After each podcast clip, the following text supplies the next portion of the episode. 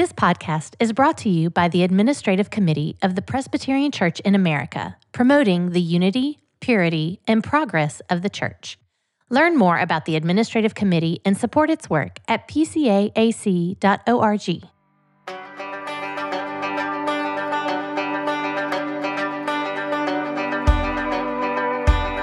This is Gifts and Graces. Each episode, we bring you a seminar, sermon, or discussion from church leaders across the country and around the world designed to promote the unity, purity, and progress of the Church. All Christians have communion in each other's gifts and graces, says the Westminster Confession. So on this podcast, we help you and your church benefit from the gifts and graces of other parts of Christ's body. Every year, the Administrative Committee hosts seminars that focus on various aspects of ministry from leaders around the P C A. While we had to postpone the General Assembly in twenty twenty, our presenters were gracious enough to record their presentations. We're excited to share those seminars with you on gifts and graces. Listen now to Rachel Craddock and Marcy Tooten with their seminar entitled Refreshed, Gospel Hope for Those Who Suffer in the Midst of Serving Others.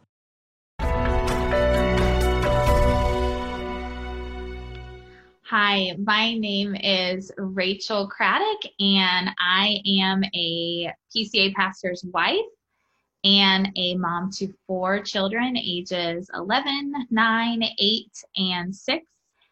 And I also serve with C D M on the National Women's Ministry Team as a regional advisor to women in Mid-America. And we are, I'm here with my um, friend Marcy Tooten. Hi, Marcy. Hi, Rachel. Um, like Rachel said, I'm Marcy, and I Um, I'm a ruling elder's wife in Atlanta, Georgia, and I have three girls, nine, and one is almost eight and three.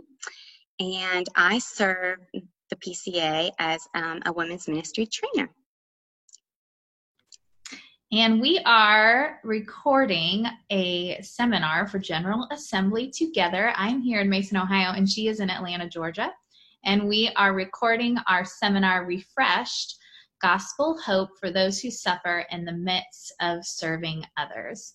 So the way this is going to work is I'm going to teach the first part, and then Marcy is going to teach the second part. And we pray that this time would just be a blessing and an encouragement to you. So I'm going to pray and get started. Um, Lord, I thank you so much for this time to see Marcy um, on the screen and to teach your word. Um, I do pray because I feel like a very weak teacher. Um, and Lord, I know that I personally don't have anything that is very profound to say. Um, but I do pray that my words would be your words. Um, I pray for Marcy and I that we would be an encouragement, um, that, that our words would be truth, your truth. And um, Lord, that that we would point um, whoever is listening to our seminar to you, that we would point um, whoever is with us to Jesus. So please be with us for these next few minutes. Um, and it is your name, in your name that we ask these things. Amen. Okay, so um, I am going to be spending some time talking about the gospel refreshment of Christ's confidence, and I'm going to be in Second Corinthians four, verses seven through twelve, and then also in verses sixteen through eighteen. So just some background for Second Corinthians. Um, Paul's main purpose for writing Second Corinthians was to show the relationship between suffering and the power of the Spirit in his ministry. Paul argues that weakness is the means by which believers grow to rely on and rest in the Lord. And Paul writes with a lot of passion and zeal. Paul is zealous. Um, I think about Romans twelve eleven, where um, it says, never be lacking in zeal, but keep your spiritual fervor serving the Lord. And um, he writes with this zeal to the church in Corinth because there was a small minority of spiritual influencers who were boasting about their human courage and their earthly strength. And these leaders opposed Paul because they claimed that Christ couldn't be with Paul because of all the suffering that Paul endured in his ministry. Um, but Paul longed to see these people who opposed him to repent, um, and he longed to see future believers find comfort in Christ, um, the believers in Corinth, and even us now, that we are, would find our comfort in Christ when we are facing weaknesses or afflictions or sufferings. The other thing I love about Second Corinthians is the historical context of the culture in, in Corinth reflects the contemporary culture that we live in today. The people in Corinth boasted in individualism, and they were awed by individuals based on their personal health and wealth. And I think that's a lot of our culture today. A lot of people are very individualistic.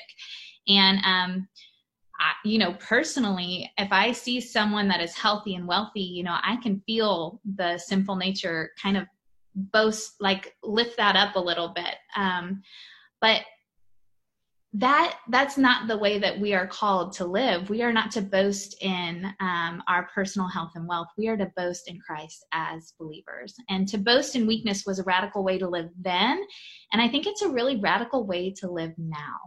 Um, in the ancient culture, Paul boasted in Christ, and he elevated the Savior while serving others. And I think as believers, we have the opportunity to do that in the present day. Um, we can elevate the Savior when we are weak in the midst of suffering while serving others. So for the next few minutes um, I have here, the main idea is Jesus was Paul's refreshment in the midst of his personal suffering. Paul was confident in Christ's power, which allowed him to serve others while he himself endured suffering. And I'm going to do it this, I'm going to show that in two ways, um, the hope of leaning into Christ's confidence and the future hope um, of of the resurrection um, and glory that we have to look forward to. So I'm going to read from God's word, Second Corinthians four, seven through twelve. And God's word says, "But we have this treasure in jars of clay to show that the surpassing power belongs to God and not to us. We are afflicted in every way, but not crushed, perplexed, but not driven to despair, persecuted, but not forsaken, struck down, but not destroyed, always carrying in the body the death of Jesus, so that the life of Jesus may also be manifested in our bodies.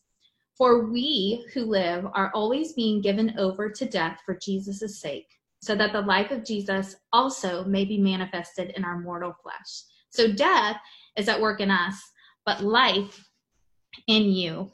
Um, the, Paul talks about this phrase, jars of clay, in Second Corinthians four seven as a metaphor for weakness. The word used in this verse of scripture refers to Greek earthen jars that were nothing more than, I think, what I would compare to like a Gladware container today. It was a container that could would hold knickknacks. And to the Corinthians, the, the jars did not have any value in, or importance. So if they were broken, they could be easily replaced. And what Paul is saying is that we have treasure um, in a jar of clay. That the tre- and the treasure refers to the knowledge of God we have in the face of Christ. Um, in Second Corinthians one, twenty-one through twenty-two, uh, Paul writes, "And it is God who establishes us with you in Christ and has anointed us, and who has also put his seal on us and given us his Spirit in our hearts as a guarantee." We have this treasure of the knowledge of God in the face of Christ, and we have the guarantee and the anointing of the Holy Spirit. God's word says we are frail, weak, replaceable containers, and it isn't the container that is um, impressive. Um, the container is temporary, but what's remarkable is the power that lives inside the container. This power is an eternal treasure, able to shine brightly through flimsy, frail, replaceable containers. We have this power because of our union with Christ. Our hope is not in the container, but what the container holds. On page forty-one of Life Giving Leadership, Karen Hodge and Susan Hunt write, "Often the gospel shines brightest from the person and place of greatest weakness." As believers, we are called to seasons of affliction and personal suffering while serving others. But inwardly, there is great power and comfort to overcome affliction with Christ's confidence.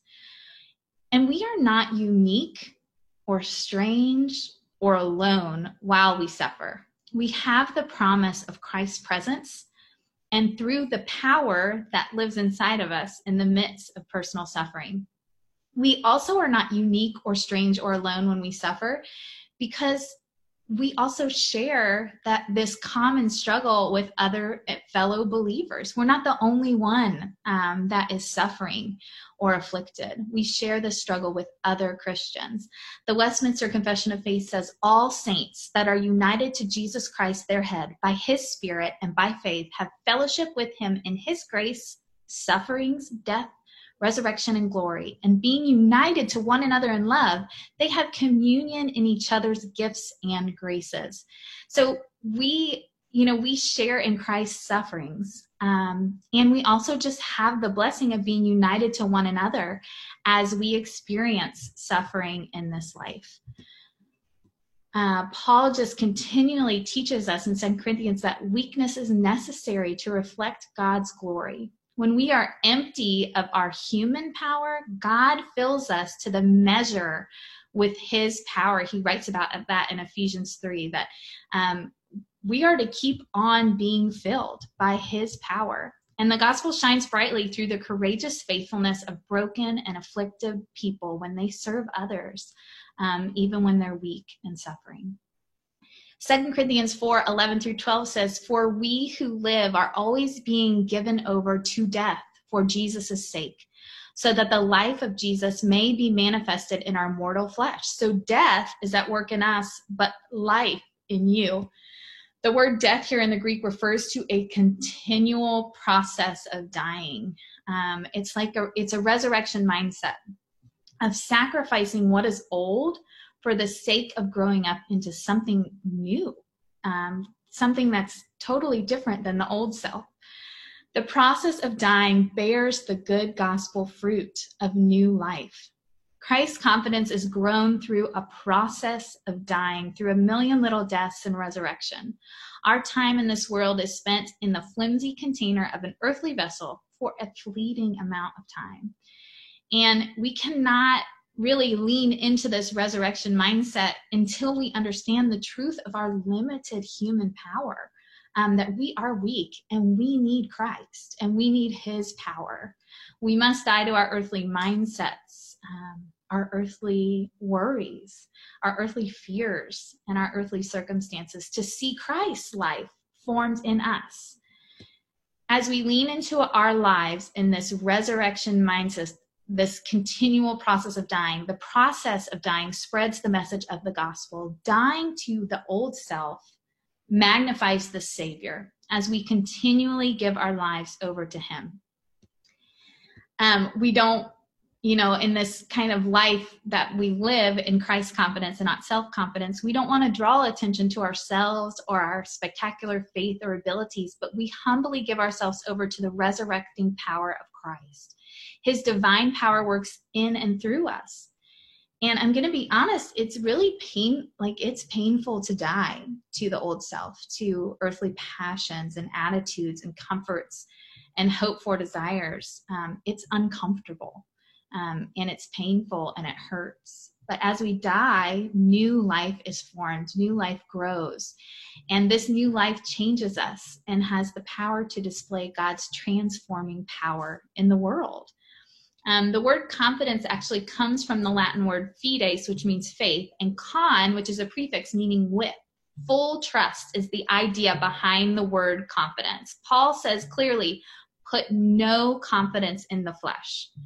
Becoming a Christ-confident follower means dying to self. Jesus, our life-giving leader, said in John twelve, twenty-four through twenty-five, truly, truly, I say to you, unless a grain of wheat falls to the earth and dies, it remains alone.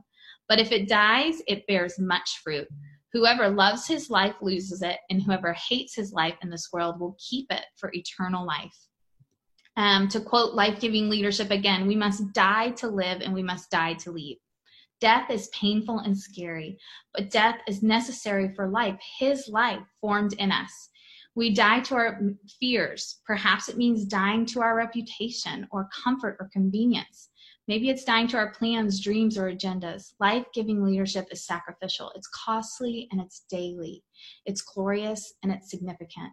It's life-giving because it abides in Christ and bears gospel fruit. That's such a good word from life-giving leadership. And, um, you know, I confess that recording this seminar, I've had to die to a lot of things as I've thought and prayed about recording this because, um, you know, it would be comfortable for me to say no to this, but I desire to depend on Christ, um, and I desire to rest and rely on his power that works in and through me. Gospel hope for those who suffer in the midst of serving others is that we do not rely on the container, but what the treasure that the container holds. Our confidence comes from Christ in us. He is the hope of glory. This is, um, there's great power inside of the hearts of all who believe, and the gospel keeps pointing us back to Christ. It gives us the hope and freedom that we have to really rest, to give us a posture of resting in his power. Um, so that is the, the hope we have of resting and relying on Christ's confidence, but we also have the gospel hope of a future transformation. So I'm going to read from Second Corinthians four sixteen through eighteen. So we do not lose heart. Though our outer self is wasting away, our inner self is being renewed day by day. For this light and momentary affliction is preparing for us an eternal weight of glory beyond all comparison. As we looked not, as we look not to the things that are seen, but to the things that are unseen. For the things that are seen are transient, but the things that are unseen are eternal. Paul's hope, um, as he continues to write in Second Corinthians four, is not in his current circumstances, but the transforming work of the Spirit. This transforming hope is rooted in ultimate future restoration and glory. Our future hope influences the way we live in our present realities. Um, there is this old self, new self in Second Corinthians four sixteen through eighteen. The outer self and the inner self give us a bigger picture of kind of this big gospel story. The outer self refers to our eternal status in the first Adam, a status that leads to death, and the inner self refers to our status in the last Adam, who is Christ. Our status in Christ is strengthening and being renewed, while our former self passes away and decays. Um, R. Kent Hughes, in his commentary on Second Corinthians, says, we ought ourselves to be heartened because Paul's experience is a template to our life in Christ. The de- deconstruction is typically messy, but the daily transformation is beautiful. Um, I grew up, my mom was diagnosed with breast cancer when I was seven years old, and she passed away from breast cancer when I was fourteen years old. And I didn't yet know Christ as, um, I didn't have a personal relationship with Christ at that time. And I went through a lot of years of just grieving, um, without the hope of the gospel, without the hope of Christ's confidence and hope in a future transformation. And it was a really difficult time of trying to find comfort in the things in this world that are transient and fleeting. But um, by God's grace, um, he changed my heart, um, not because of anything I did, but because he loved me and he chose me in him before the foundation of the world when I was twenty-one years old. And, um, you know, gave me a heart to love him and eyes to see his word and a heart that's sensitive to, to want to grow up into Christ likeness. And um, because of my breast cancer history, because my mom had breast cancer when I was younger, I've just always been watched for imaging um, and testing. In twenty fourteen, I did some gene testing and I learned I had the P A L B two gene mutation. And in twenty eighteen, my doctors told me, I was thirty-five years old, um, with four kids, ages, you know, under the age of ten. And I was told I needed to have, it was being recommended that I would have a bilateral, bilateral prophylactic mastectomy. And that means it's a preventative double mastectomy. And I think this season was so difficult. I'm a pastor's wife. Um, We love leading discipleship groups. I lead the women's ministry here in our church in Mason, Ohio. And we just love to serve others. And God really brought me to a season where I needed others to serve me um, as I walked through this difficult season that pulled on a lot of the threads in my personal story, um, thinking about my children having the same experience that I had, um, and just walking through a physical suffering of losing, you know, parts of my body and going through deconstruction and reconstruction. Um, and just the emotional threads there, it was all very um, challenging and difficult. But my hope was that, you know, I don't, my hope and my faith is not in this body. My hope is that God is making me into something new. And I have a future hope that in the new heavens and the new earth, I will have a resurrected body that is perfect and new. And I think that's a truth that really carried me in that time. I think my present and earthly affic- afflictions feel heavy and burdensome to me.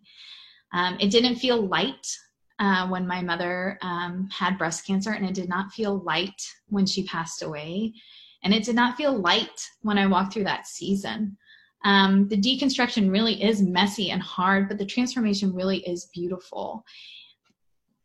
The gospel refreshment of Christ's confidence and future glory allow me to see that what feels heavy to me during this temporary time on earth will be light in comparison to the heaviness of glory I will experience um, in the new heavens and the new earth. You know, our light afflictions r- right now are preparing us for heavy glory. And we don't look to the things that we see because those are transient. Um, it's the things that we can't see Um, that are eternal. And that's where our focus and our eyes should be fixed on when we are in the midst of suffering while serving others. So a few questions. Where is your full trust? Is your full trust in the power of Christ in you? Um, is it in that Christ confidence? Is your full trust in a future hope um, and being restored in glory? Paul could boast in his weaknesses because his hope was in a future glory and his confidence was in Christ. His focus was not on what was seen, but what is unseen. I'm going to just close here with um, Revelation twenty-one, four through five, and then I'm going to turn it over to Marcy. He will wipe away every tear from their eyes, and death shall be no more. Neither shall there be mourning or crying nor pain anymore, for the former things have passed away. And he who was seated on the throne said, Behold, I am making all things new. So I hope while you are in the midst of suffering while serving others, you will just keep your eyes fixed on the power of Christ in you, and you will look um, to the hope that he is making all things new. So Marcy, I'm going to turn it over to you.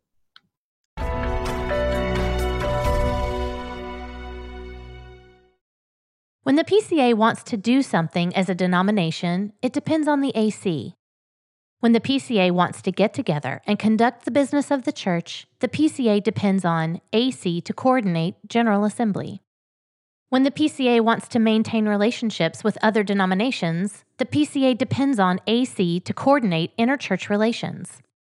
When the P C A wants to study an important matter, the P C A depends on the A C to coordinate study committees.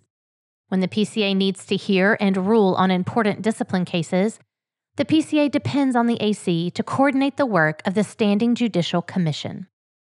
The P C A depends on the A C, and the A C depends on generous churches and individuals like you. Learn more about our work and how you can support it at p c a a c dot org.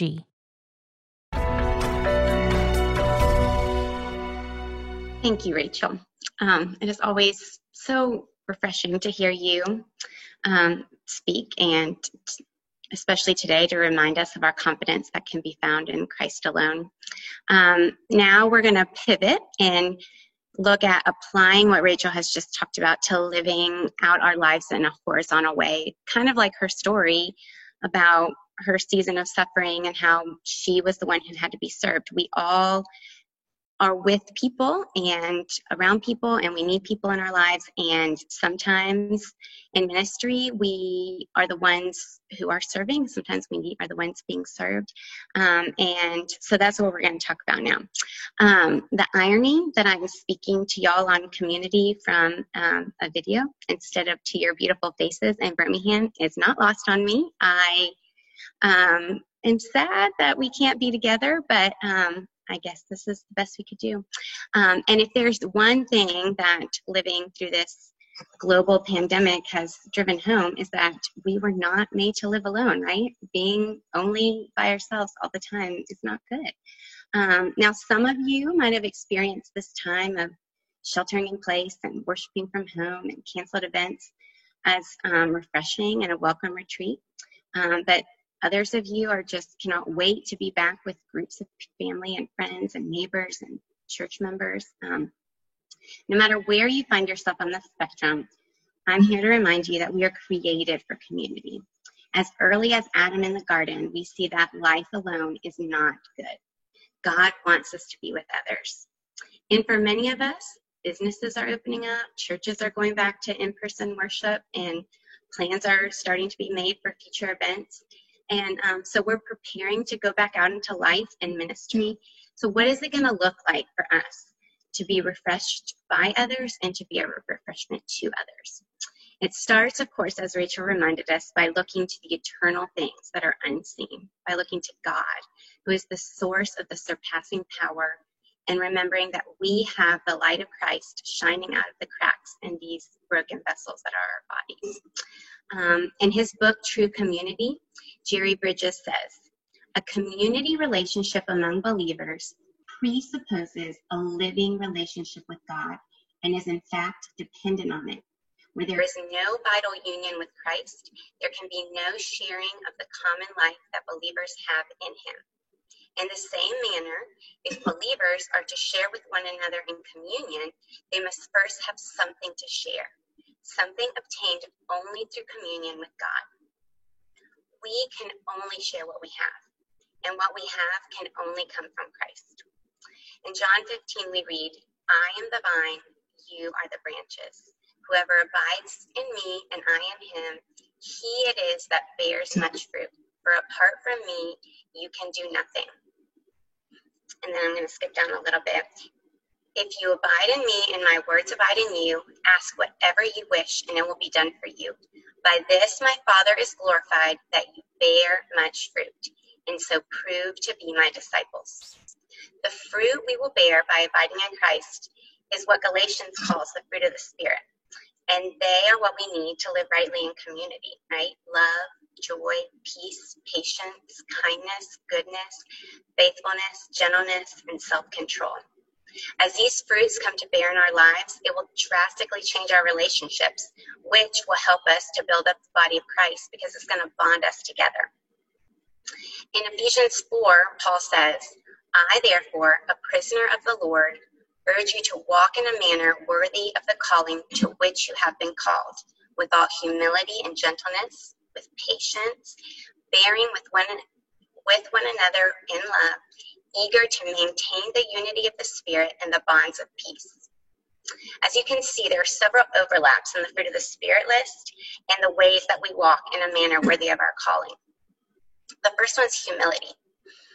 Edward T. Welch, in his book, Caring for One Another, says, humility is simply acknowledging our sins and limitations, and it responds with, I need Jesus and I need others. This is one that's important for us to remember, not so much when we are suffering, but when others are doing so. It is so easy to acknowledge our need when we're in a stressful situation. Um, when we're overwhelmed by life, we might be quick to say, I need Jesus and I need other people. What's harder for some of us, or at least for me, is to walk alongside women who are hurting in a humble way. I'm quick to think, you need Jesus and you need me, instead of thinking, I need Jesus and I need you, my friend who's suffering. Um, gentleness is the second quality we see here, and that is being kind, tender, or mild-mannered. Praying and asking the Lord to help us have tender hearts toward others and mild-mannered responses will grow our relationships and will strengthen the bonds of peace. The third overlap um, in those two lists is um, the word patience. Um, New Oxford American Dictionary defines it as the capacity to accept or tolerate delay, trouble, or suffering without getting angry or upset. Um, so when was the last time that you tolerated a delay in your women's ministry without getting angry? Or when was the last time you accepted trouble from your sister in Christ or from your kids or from your husband without getting upset? According to Paul, if we are not doing that, we are not walking according to our calling. Love is another fruit of the Spirit that we see in this passage. Although in this Ephesians passage, Paul adds the emphasis of we need to bear with one another in love. Um, of course, we probably all know the passages that talk about love, like First Corinthians thirteen. We also see a clear picture of it in First John three, sixteen through eighteen, where it talks about love in this way. By this we know love, that he laid down his life for us, and we ought to lay down our lives for our brothers. If anyone has the world's goods and sees his brother in need, yet closes his heart against him, how does God's love abide in him? Little children, let us not love in word or talk, but in deed and in truth. Our love should be visible by the things that we do, or we're just going to be resounding gongs and clanging cymbals. When our actions and not just our words show love, then we are truly being loving. Peace is the last word that we see in both lists. And peace means um, lack of conflict, um, but not because we're all the same, right? In Scripture, unity does not mean uniformity. Um, so if we are all the same, we wouldn't need to maintain the unity with the bonds of peace. Instead, ours is the unity that comes from being attached to one vine, having one source of life-giving power. As we keep reading down in Ephesians four, we see it very clearly. There is one body and one spirit, just as you are called to one hope that belongs to your call. One Lord, one faith, one baptism, one God and Father of all, who is over all and through all and in all. But grace was given to each one of us according to the measure of Christ's gifts. Do you see it? We're called to be one body by one God into one hope through one Spirit, but our gifts are individual. We're not all the same, and that's by God's design.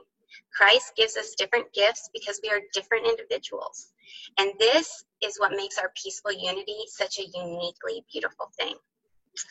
The last several months in our country have revealed a huge disunity that some of us knew existed all along, but took others of us by surprise.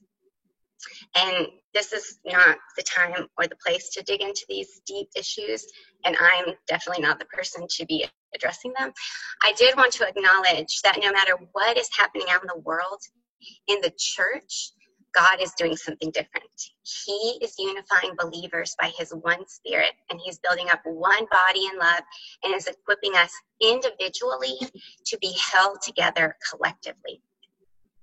May we all prayerfully seek ways to maintain this unity that is already ours in Christ with sisters and brothers who are different than us.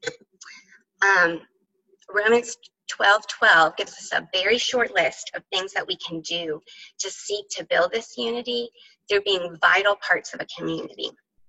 And it reads, rejoice in hope, be patient in tribulation, and be constant in prayer. So we're just going to quickly look at those. The first one, rejoice in hope.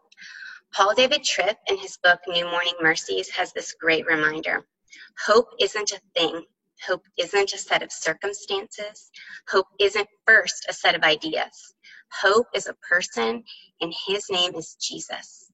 He came to earth to face what you face and to defeat what defeats you so that you would have hope. When we remember that Jesus is our hope, it's easier to rejoice. And we will be building better community when we encourage one another to rejoice in our hope, which is Christ. The second thing we see is be patient in tribulation. And if you remember that definition of patience earlier, the capacity to accept or tolerate delay, trouble, or suffering without getting angry or upset. So that means we don't have to put on a good face all the time or pretend we're not experiencing tribulation. And a few verses down in Romans twelve, we read, rejoice with those who rejoice and weep with those who weep. We are going to experience tribulation and troubles and hardships. And when we do, it is right to weep. And it is good to do that with other people. But it doesn't have to end there. We need to be able to tolerate these tribulations without getting angry or upset. And that is hard to do, but it looks like trusting God's plan for our lives and believing that He is working in the midst of every situation. And we can only do that by doing the last part of this verse, which is being constant in prayer. Prayer acknowledges that we are not in control. It is asking the sovereign God of the universe to help us with every big and little thing in our life. It reminds us that God sees and cares about the tiniest details, and He is powerful enough to handle the biggest problems. Asking our community to pray for us is a way to show humility, and being constant in prayer allows us time to ask the Lord um, to bind our hearts together with other believers as we're praying the things that they want us to pray for. I want to end our time looking at community um, by sharing a list that I think is very practical um, that comes from our women's ministry training. Hopefully, it will encourage us as we seek to build deeper community with those around us. It's a list of sixteen marks of covenant relationships. And what I'm going to try to do is share my screen so that you can see it um, as I read it along. And if not, if you can't see it, then you'll just have to listen to me. Um, but this is what it says. Covenant relationships are safe. Oh, I think I didn't share my screen. Um, I'm going to try to go back into that. Um,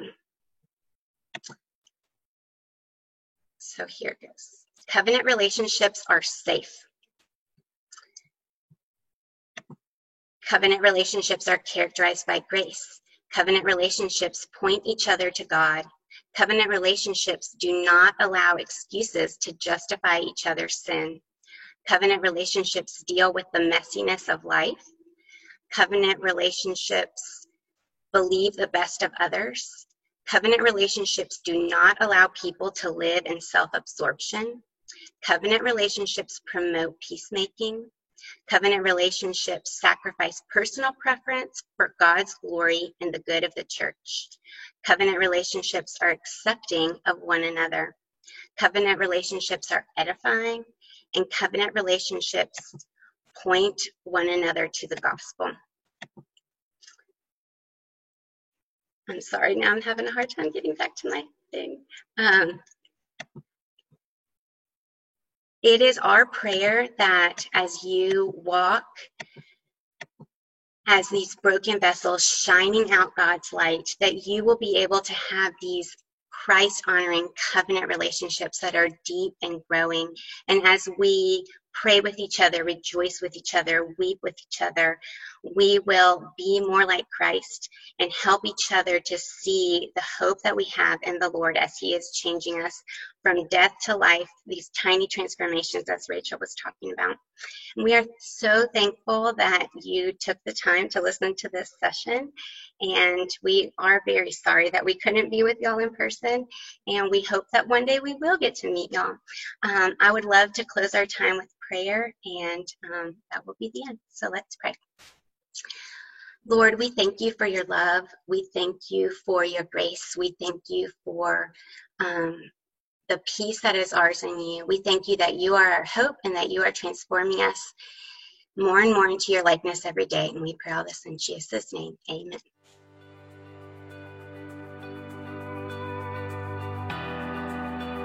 You can hear more talks like this by subscribing to the Gifts and Graces podcast. You can also hear more content like this by attending a seminar at General Assembly.